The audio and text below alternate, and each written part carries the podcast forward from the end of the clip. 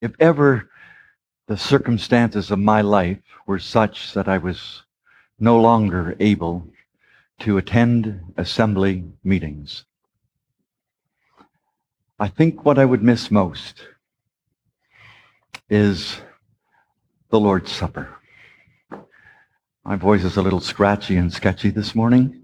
Uh, overexertion yesterday for a number of reasons. And just to sit and softly sing and hear other people singing all around me the beautiful hymns and hear brothers participating. It's just absolutely beautiful to be at the Lord's Supper. I have friends who have left for other places. And I think, how often do they think about the Lord's Supper that they no longer are able to enjoy. They must miss it. Doug and Bee Patterson, an elderly couple, were no longer able to attend the assembly meetings. And in the local assembly they were in, they set up a little camera at the front of the hall and every Sunday morning at their apartment in their wheelchairs, they would attend, uh, virtual attendance, I guess, um, by Skype. And they would sit there and they would enjoy it so much. Oh, there, she's out this morning, and brother so and so is there. Looks like he's getting frailer. And then one after another, brother, brother would pray. Then there would be the singing of the hymns. It was precious to them. And it is precious. Don't ever take the truth that we enjoy. Other places haven't discovered the truth yet. But don't take for granted the weekly remembrance of the Lord's Supper. Um, it's a breach in perhaps protocol and tradition when preachers are at a conference gathering where they don't stand up. But I don't come to the Lord's Supper feeling an obligation to take part. But we should come with an obligation to be ready to take part. Because I think we've all been at conference meetings. It's not a problem this weekend. There's only two or three or four of us here who, who perhaps have that label on us. But we've been at conference meetings where 11, 12, 13 preachers prayed and, and we're no more, we have no more privilege to, to stand up and give thanks to the Lord than you, dear brother. And so it's just nice sometimes to hear other brothers stand up and worship and share their thoughts of the Lord Jesus Christ.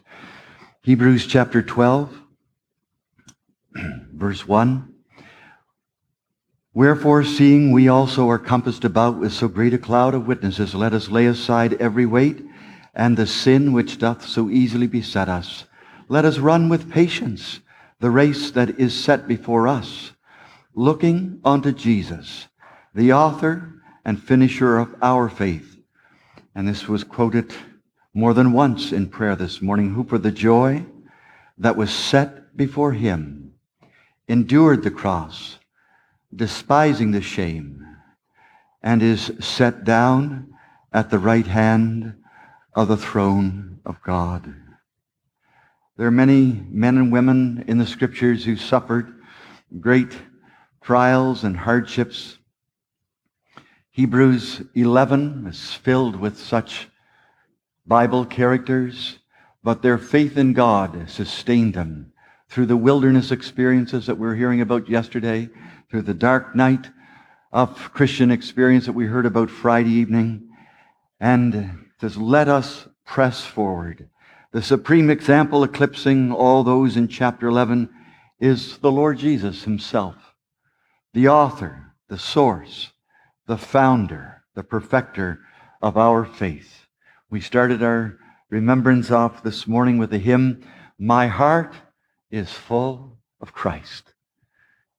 And then a brother prayed, talked, I don't know whether you noticed all the references to fullness, but full of grace and truth and he was full of sorrow, and reproach, and I perhaps missed a few, and full of joy. Well, he endured the cross. He despised the shame. There was a stigma of Nazareth. And then when he came out into public ministry, there was the embarrassment of going public without any big name endorsements from Jerusalem. Oh, he was endorsed by heaven. But here he was going from neighborhood to community to village, hamlets. And who, who endorses you? The revered men with prestige and respect and honor in Jerusalem. And no, he had no big name endorsements. Your country will soon be going into election hours. It's going to be much ahead of you in a few weeks. But people are always interested in big name endorsements. Who's going to support this candidate or that candidate? And it's big news when there's a big endorsement of a particular candidate. But the Lord Jesus, he had no big name endorsements as he went into public ministry. And there was a mocking, disdain, and the, the belittling ridicule, the outright rejection of the rich, the mighty, the ruling religious elite. There was the shame of public execution. He could have, he came to die, but there are other ways he could have died. Could have died by assassination, clandestine killing. Still would have been death. He could have died in obscurity in a wilderness place, but in a very busy spot. Our blessed Savior hung in shame upon a cross. Of all the touching scenes in the Holocaust museums that I've visited in this country and over across, when I got to the exhibits of men stripped of their clothes, and I thought, what human, what shame, what reproach. But our Lord Jesus, in shame, hung upon the cross. His was such a public, a shameful death. But he endured the cross. He despised the shame. Why? For the joy, for the joy for the joy that was set before him. There was joy before him. And what was that joy? Well, the joy that he derived from accomplishing the Father's will, there would be that joy. There would be the joy of the thinking about the ramifications of redemption, not just of our own souls, lost sinners redeemed, but the fullness of redemption and the impact in the universe of the redemptive work of the Lord Jesus Christ, the joy that was set before him, the joy that was set before him in bringing many sons to glory, that joy. He was willing to endure the cross, despising the shame. And he's the joy of being exalted, the ascended Christ, God's right hand, and to forever be in the midst of redeemed people. God is interested in your joy as we leave the Lord's Supper this morning. The Lord Jesus spoke of joy. He experienced joy. Don't picture the Lord Jesus as some glum ascetic, unable to experience joy. He exemplified joy in his ministry. We heard about his singing. He rejoiced in the Holy Spirit. He spoke of his joy. Even the night before he was taken out and crucified, he spoke of his, his joy. Dear child of God, joy, Christian joy, spiritual joy, it's not the absence of trial and difficulty in life and experiencing pleasant, summery, sunshiny days. It's a joy that comes from intimacy heaven, intimacy with Christ. Doesn't depend on the elimination of things that weigh us down. Joy comes from knowing that in this sad, old world, We're going to be returning to a broken world tomorrow. This is just like a little oasis. We're going back out into a broken world. We can be in touch with God who has given us eternal life in Christ. Our joy comes from experiencing the presence of God in our lives. How did Paul endure all the trials, the shipwrecks and the beatings and the floggings and the pelting with stones? How did he endure it all? He says, None of these things move me. Neither count I my life dear unto myself, so that I might finish my course with, with what? Acts 20? With joy. With joy. All that he experienced. And we were thinking yesterday in a couple of the sessions about Nehemiah and the depressed people of Jerusalem and how he and Ezra um, in chapter 8 of Nehemiah, they have this large congregation of people and they read the word of God to them. And then the people are aware of their sin and they repent. And then what does Nehemiah and Ezra say to them? In Nehemiah 8 and 10, it says, Then he said unto them, Go your way, eat the fat and drink the sweet, and send portions unto them for whom nothing is prepared. For this day is holy unto our Lord. Neither be ye sorrow, sorry, for the joy of the Lord is, that's your strength. The joy of the Lord is your strength. Strength for the Old Testament saints. Joy is prominent in the New Testament as well.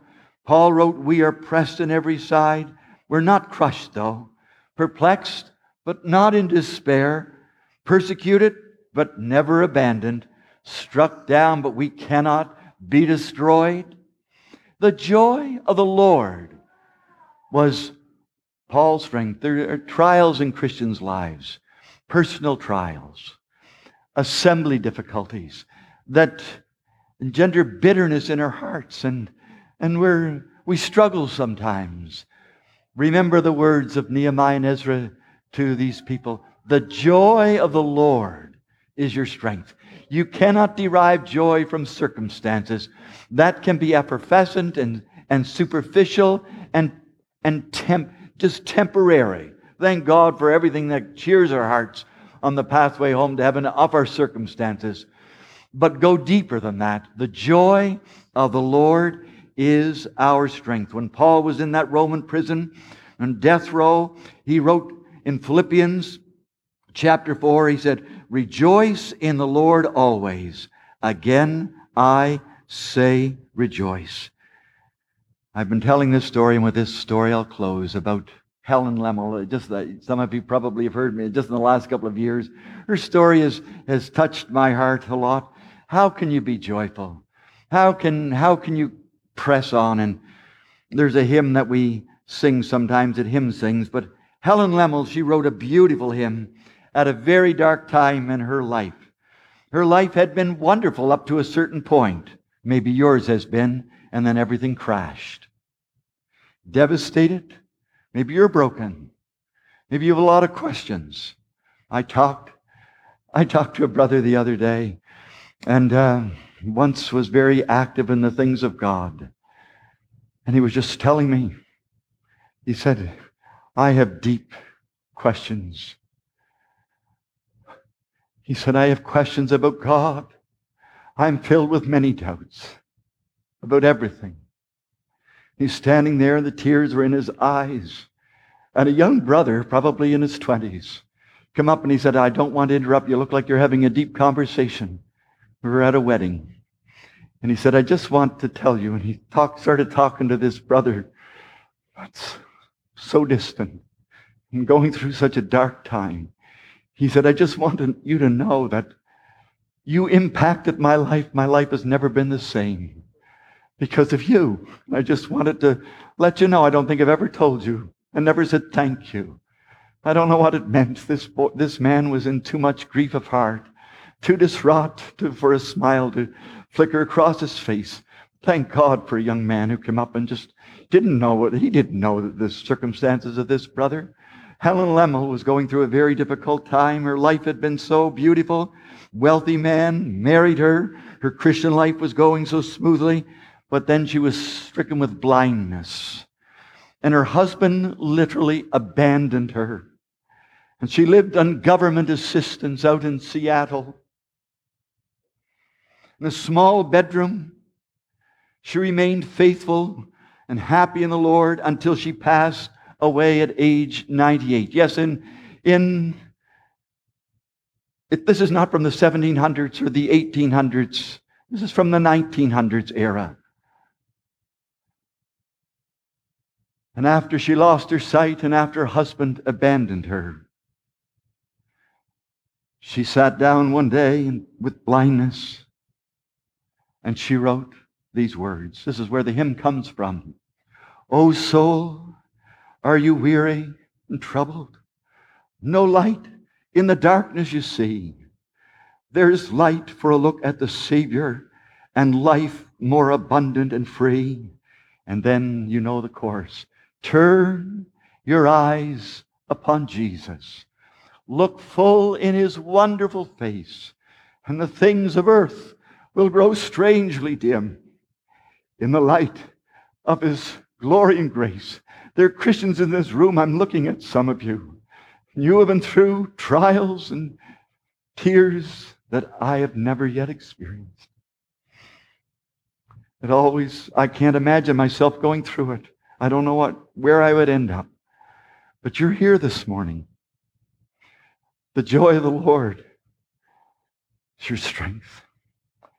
And so as we leave the Lord's Supper, remember, he endured the cross, despised the shame, but it was the joy that was focused, that he was focused on. Fix your eyes, look upon him as you leave the Lord's Supper this morning. May the joy of the Lord be your strength.